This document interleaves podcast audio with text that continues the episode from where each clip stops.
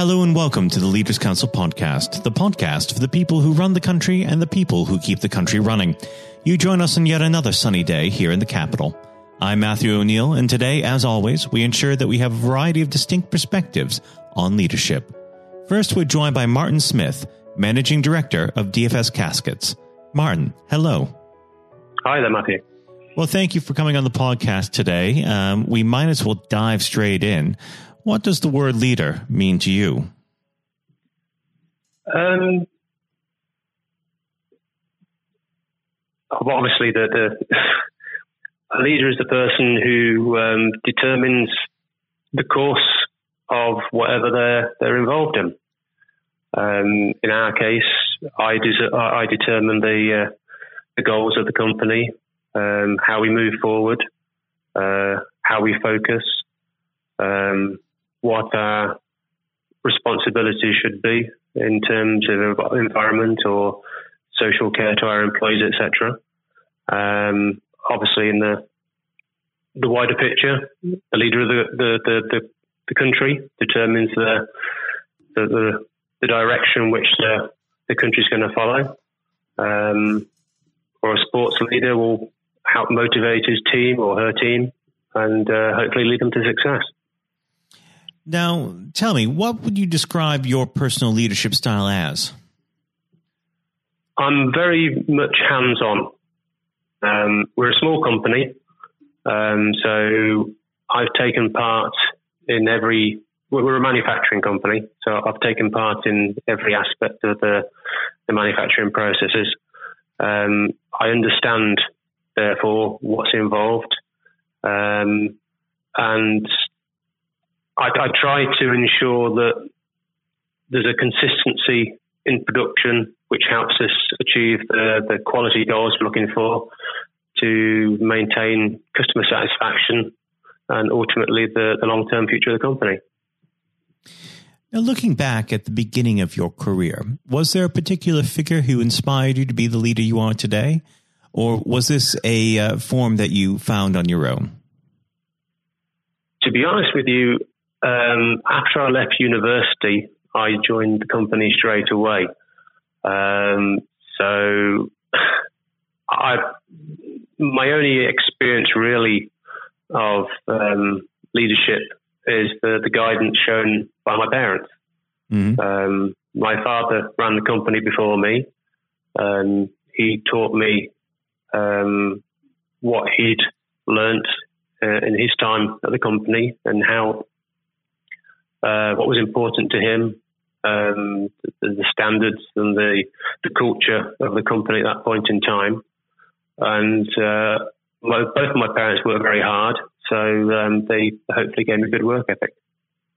Now, tell me, uh, in a family business, is there a different uh, culture to a regular corporation? I think it's easier in a family business to communicate what the culture could be or should be. Mm-hmm. Obviously, in a, in a large corporation, you've got a hierarchy, and although the uh, the, the, directors uh, at the top in each department may suggest or, or, try to ensure there's a certain culture, um, obviously, unless, unless, that's communicated effectively uh, and that travels all the way down to the the people uh, lower down, then um, it might not be communicated properly, or pe- people might not understand the reason behind their actions and why they try to do things. I think in, in, a, in, a, in a flatter hierarchy, it's much easier to receive and give communication, uh, and therefore for everyone around to, to try and work to the same goals. Now, you lead people as a managing director. What are the biggest challenges in leading people? Everyone's different. Everyone's got their own personality, their own strengths, their own weaknesses. Um, and obviously, they only come to work for so many hours a day. So everyone's got influences in their home life which can affect how they feel each day, whether they're worried um, how content they may be, and it's just trying to, to to learn how each person ticks, as it were, um, which obviously only only happens if you if you if you know someone well, and mm. it, you, you develop a relationship over time. Um, when people first join your company, um, it takes a bit longer to get to know them, and, and it's just knowing, try, or at least trying to know what what a person will do in a certain situation and, and how they, they, they act, whether they've got standards, what what they need to, to try and ensure that they, they, their, their performance is, is as good as possible. And also to be compassionate and understanding when things perhaps don't go right. Now, do you have a mentorship scheme in place within the company? Not really, because we're only a small company. Mm-hmm. Um, obviously, I interact with most people every day. Um, I, I, I, work within the production framework.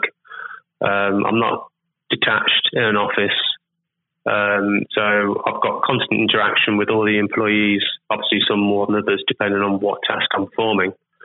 Um, but yeah, it, it, it, does help to um, gain a better understanding of, of, of, each individual. Now, what would your advice be to a young person looking to start a career in your field? Um, when I when you're young, you've obviously got ideas and thoughts about what you want to do. Um, generally, things don't necessarily turn out as you expect. I, I never um, actually envisaged making coffins uh, for the last 25 years. Um, I went to university, but just, just whatever happens, just take advantage of the situation, just work to the best of your ability. Mm-hmm. Uh, uh, try and understand what you're doing because understanding is everything. Um, if you learn things robotically without understanding, then you can't. Um, if you make a mistake, you, you, need to be able to learn from a mistake. Everybody makes mistakes. Everybody has to learn, and it's through the experience over time that you actually grow as an individual. And, and so I think just work hard and, and take things as they come. Well, unfortunately, our time together is very quickly drawing to its close. But before I let you go, what does the next 12 months have in store for DFS Caskets? Um, well, we've been trying to introduce uh, an automated spray system. Um, it's quite expensive for a company such as ourselves. Um, we, we don't have large resources like um, big multinationals. We can't just pick up a, a pen and write a check for expensive machinery. So this has been a, a four year project ongoing, and we're getting to the close of the project. Um, we've now ordered uh, a robot, which we hope will help us to achieve the the next level of um, quality for our products to give us complete consistency and uh, hopefully within the next 12 months that'll be up and running and uh, we'll be able to fingers crossed see the, the benefits that that generates well, Martin, I'd like to thank you very much for coming on the show today. And it's been an absolute pleasure discussing leadership with you. And I hope that you come back on the show sometime in the near future to tell us how that project's going on. That's great. My pleasure. Thank you. That was Martin Smith, Managing Director of DFS Caskets. And now, if you haven't heard it before, is Jonathan White's exclusive interview with Sir Geoff Hurst. Uh, we're now joined, uh, though, by former England footballer and still the only man to score a hat trick in a World Cup final, Sir Geoff Hurst. Uh, thank you very much for coming on today. Uh, You're welcome. You're welcome. Good afternoon. Uh, and perhaps I should uh, start and get it over and done with. I know you must be bored with it, and you've probably been asked a thousand times. But when you got out for a duck playing for Essex, uh, Geoff, what was going through your head at the time? well, of course, that's not one of the most asked questions I get.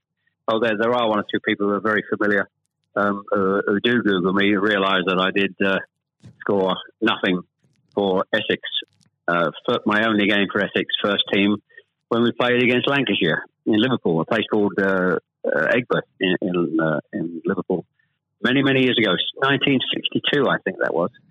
So I didn't. Um, yes, I, I, didn't really feel it at the time. It was lucky to be playing. I guess were one or two injuries, um, but the problem that I had was was really messing about between the two sports. That was very detrimental to me uh, over that period of hmm. time, mm. being stuck between the two sports.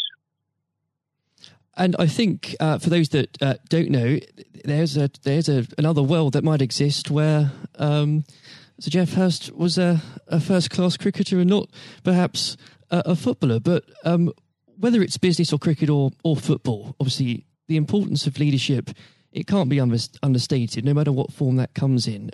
When you were at West Ham, uh, Geoff, and when um, Ron Greenwood first uh, uh, came along, he made obviously some pretty radical changes was this a man that genuinely inspired confidence uh, the first time you'd meet him? Absolutely. I mean, he, he was simply a, a fantastic uh, coach or teacher, if you like, of football. And uh, the, the quite always mentioned when we talk about Ron Greenwood, Harry Redknapp, who was played under him and has been very successful as a player and, and the manager over many, many, many years. He um, he's come across many coaches, of course, and managers during his time over years, I guess he would still say that Ron Greenwood is the best coach he had worked with. He'd worked with. So you're very fortunate. I think you, you, you think you're lucky when you come across if you have a great teacher at school and uh, a great coach as we had in Ron Greenwood, and of course a great manager in Alf Ramsey. So to come across people like that of that caliber can have a huge influence on your your career, of course, and, and then your life, and that's that's quite purely the case. Absolutely. And in those early days um, at West Ham, uh, with with a manager like like uh, Ron uh, there, it's also important to have uh, uh, confidence with your other players, and of course they become your friends. Who did you look at to at the time uh, when to inspire confidence in yourself? Was it more? Was it Peters? I think probably. Well, I was very fortunate to play with the caliber of the players I did again, again, extremely fortunate to play with the captain um, of England and West Ham and Martin Peters, who was a fantastic player. And some, as far as Martin's concerned, I think sometimes he didn't quite get the uh, recognition he deserved. and What a wonderful player he was. In terms of inspiring confidence, I always probably say that the biggest influence uh, for me, I guess, would be the captain Bob Moore. Although he was only uh, about eight months older than me. He graduated through the system probably three or four years earlier. He played for England in 62, four years before the final when I played. And so he, he was more looked upon him more as a senior player, if you like, not as a, a guy with the same age group as me. And I looked at how he how he uh, trained, how he acted, how he behaved, and how he played. And so he he would say, I would also say he was a big influence on me. One thing I would say about leadership, uh, what I do, I do understand clearly all walks of life, leadership is at the top is absolutely vital for a, a for a business, a football team, in any walk of life to be successful. And it's quite evident. I was in the motor trade for a long time as well, selling car warranties to car dealerships, and you could almost tell when you walked into the business uh, in a, many of the car dealerships you could almost tell from the moment you walked in by initial reaction, people came and welcomed you that the business was well run or conversely not well run at all. And so I understand the, the, value and quality of leadership. And that's why I'm very fortunate to be involved in my career in those early days with two two great leaders in, in Ron Greenwood and, and Alf Ramsey. Absolutely. And um, uh, since you've already uh, brought him up, uh, Geoff, I think it'd be remiss not to go a little bit further with that. But obviously, uh, after uh, at West Ham, your uh, playing came to the attention of uh, Alf Ramsey. Now, there's a man I'm sure when you walked into a room, you knew who was um, in charge. When it came to managing that England team, what was his style like, Geoff? Well, one thing, the first thing I say about Alf Ramsey, he's probably over my life the most powerful influence who had on me um, as a person. Um, naturally, it happens to an extent because he's got your whole career in his hand. Whether he picks you for England or he doesn't pick you, it can have a, a great impact on your your career and, of course, your life. But yep. in that era I was involved for six or seven years, he it was quite clear who was the boss. He was quite very very strict. Probably at a time, maybe overly strict, but at the time you probably wouldn't get necessarily get away with it in, in today's football because it's changed dramatically in how you deal with with players then and players now. But he was the most powerful man I came across, and very few people. And he, he was quite ruthless in getting people out who didn't want to be who didn't want to be part of a group, part of a team.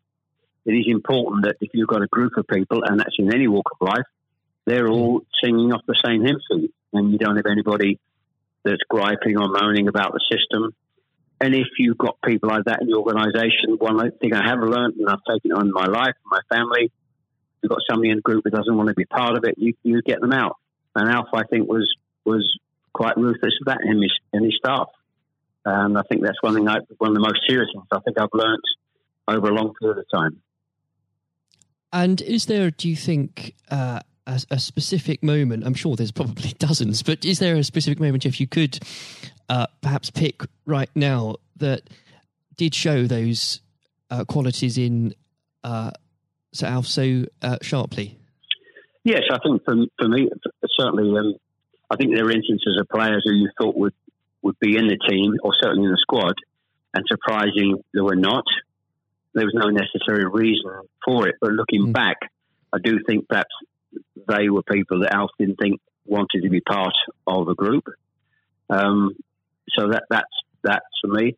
In terms of my personal view, I think that it looked prior to the um, World Cup that I was going to be playing um, in it only a few games before. I was I was playing, and I played with Jimmy Greaves in a game against Yugoslavia only a couple of months before the final. And it looked at that stage as if I was going to be, be playing in, in, the team. But uh, in a couple of friendly games, more friendly games before the final in Poland and uh, uh, Norway, I think, in Denmark, mm. I didn't. I played two of the four games, and I probably didn't quite replicate my my form that I'd been showing at West Ham and in the early couple of games for England. And he he left me out in the first game of, of the World Cup against uh, Uruguay. He started off with Jimmy Greaves and Roger Hunt. So I. I, had an impact of thinking I at that stage like I was going to play, and didn't start because of just a lack of form. I didn't play quite well enough to justify my position. And somewhat fortuitously, I only got back in the team because of a, a nasty gash to shin um, on Jimmy Greaves' leg. And I think what you've said there, uh, Geoff, actually does sum that up really well. And more than that, whilst it's important to have that someone in charge with those qualities, it's almost useless if there isn't a strong and unified team behind them. And there really must have been moments, if maybe there weren't, but uh, let us know in that 66 competition, the prolonged pressure on all of you, you know, the weight of a nation, did it get to you? Oh, not for me personally, no. I, I think, and I don't, uh, not for me, not for a second. I think mm. I was just happy to be, you know, be involved in the squad initially. Uh, not at all. I didn't, you're not aware of the magnitude of the occasion, really, looking back out. Mm. So I never really felt people talk about pressure a lot, and it's there, and people players talk about people talk about it in life. I didn't really feel necessarily feel any great pressure pressure during the time I was there. And what is also important to say about Alf Ramsey, the people he, he left behind that, that, were left in the squad after he'd moved one or two players out, the squad were uh, a, a, bunch of very hard nosed professional, uh, top quality people. And that was again the leadership that Al showed. He, he got people in together that were very, very strong personally. Um, uh, and I think that was part of the success we had. We were very, I always describe our, our group as hard nosed professionals. Uh, we have some great players, but overall, they were great, hard nosed professional players. Um, and great quality people who we've kept in contact with, you know, over the years. And Geoff, I've got to ask, and I'm, I'm not making this up, I've genuinely heard that people do ask you whether or not you realise there were people on the pitch at that moment. I imagine you were busy on something else. Well, I, I did some theatre shows last year, they've gone fairly well. And we're going to do a series of uh, theatre shows, in fact, starting this week over the next uh, two or three months. And uh, at the end of the theatre shows, we have about 20 minutes where we uh, uh, allow the people in the audience to ask questions. And the, there's, I won't mention both, they're too long to talk about both questions. Um, one, the other one's a really stupid one. It's too long for me to tell you. It's absolutely ridiculous. but the, the, the other ridiculous question I get asked: Did I realise there were people on the pitch? And of course, I jokingly say, "Yes, I was just about to to shoot to score the goal, and I looked round, put my foot on the ball, and looked round for a little while, and said, "Oh dear, there are six or seven people running on the pitch." So that's uh, I've had been asked that once at one of the theatre shows. so I joke, make a joke about that, and saying, "Yes, I put my foot on the ball and waited, to just had a, look, had a glance round," you know. Maybe it does prove there are things that, such as stupid questions, really. Um, oh, yeah, there, are, there certainly are. I've got another one which I won't bore you into. It won't be too long to tell you. Uh, I was in a Jersey or Channel Line, Jersey or Guernsey, two or three mm. years ago, and most stupid, irrelevant questions, absolutely nothing to do with football whatsoever, which uh, was absolutely. But I can use that now because it, it is quite funny. well, maybe another time then. But we. Um, uh, well, you want me? I, I can tell you if you want. You want? You got time? I can tell, I tell you if you want. Geoff, go on, go. On. I think I, it would be silly if I said no at this point. Okay, so I was uh, doing a, a, at a dinner in in the Channel Isles, three or four hundred people, black tie dinner, um, guest of honor. Mm. On this occasion, I was speaking for about twenty minutes, then allowing uh, questions from the audience at the end of the evening.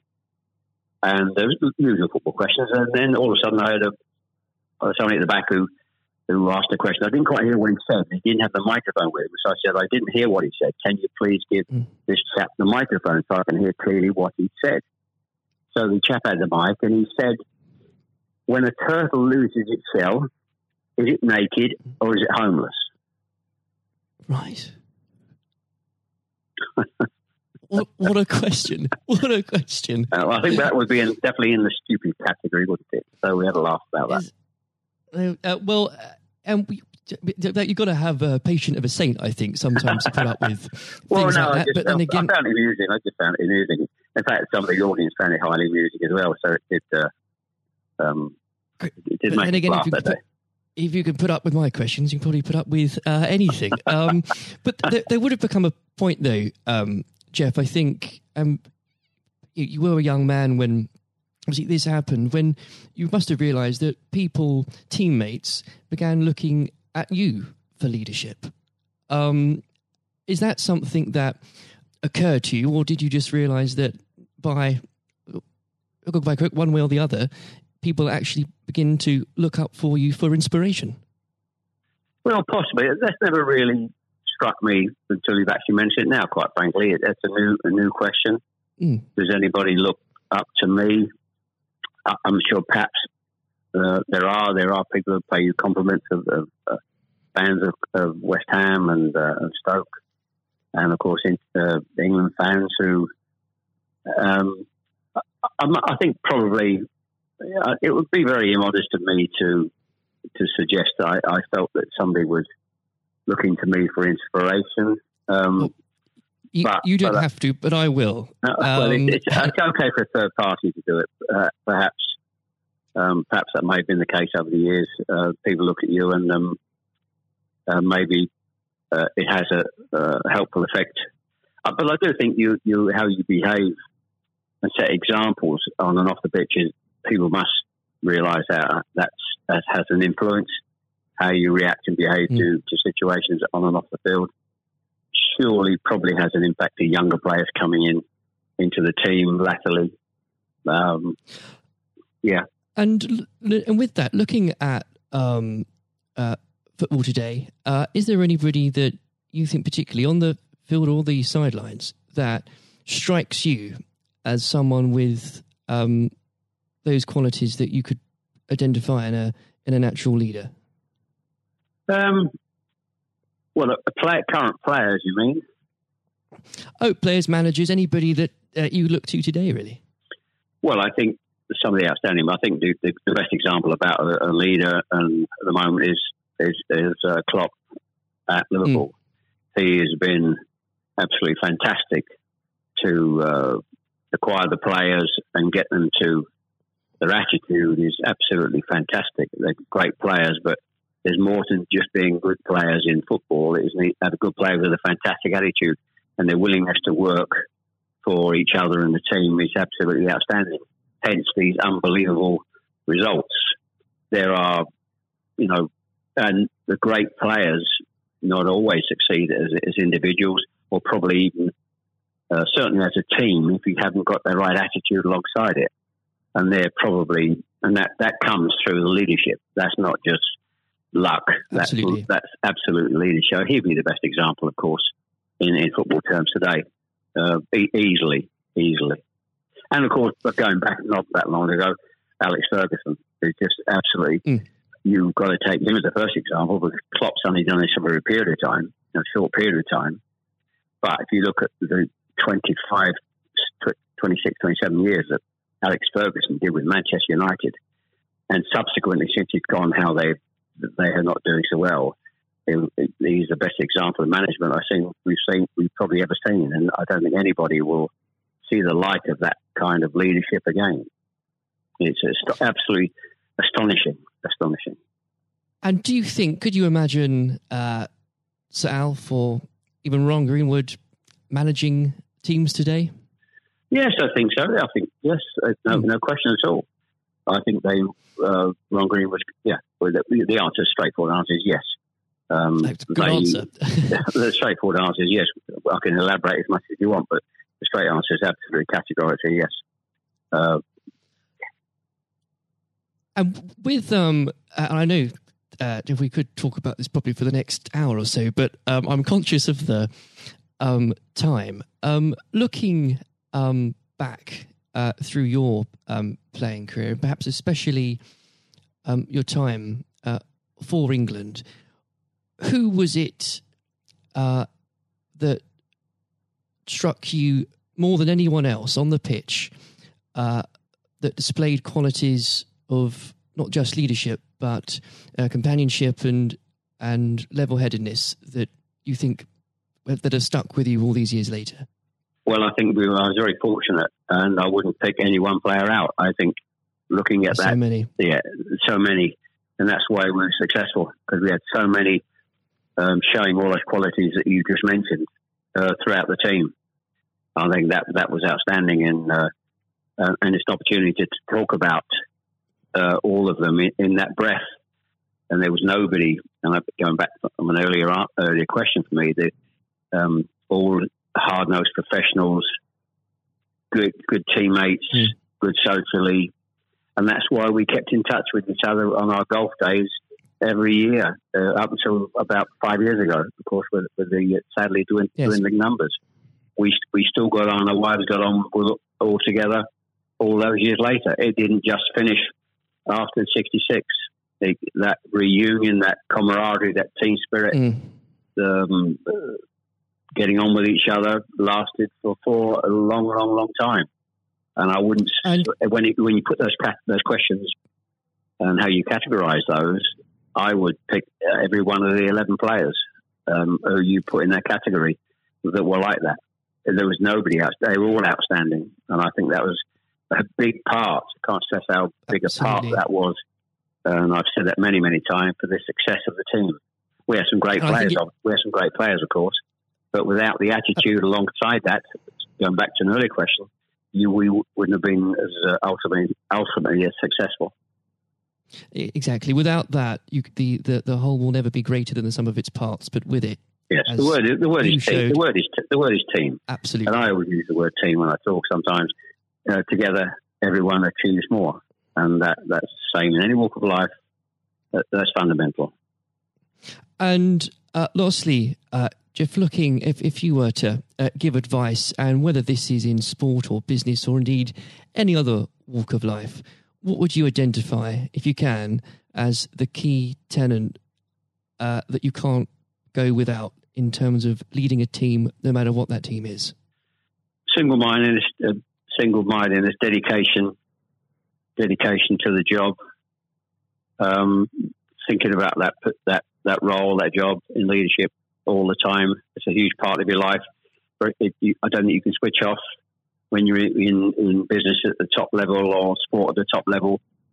You may, you know, have a, have a couple of weeks holiday, but I'm even sure if, if these top managers and lead, leaders in all walks of life are away on holiday on a beach somewhere warm, I'm sure there's not uh, they will not switch off for, for two weeks um, and completely uh, not think about their role as the boss of an organisation. And I think that's you're completely focused. You're always thinking about uh, things, thinking about improvements, and it's just dedication and uh, uh, tuning your life to being successful. Excellent. Well, Geoff, on that point, thank you very much for joining us today. You're welcome. Good to nice to have a talk about this and just go over the go over the past and just uh, refresh my my own memory about the quality of the players I grew up with. Excellent. Uh, another time, uh, it would be great to talk again. Thank, thank you, Jonathan. Thank you. This has been the Leaders Council podcast.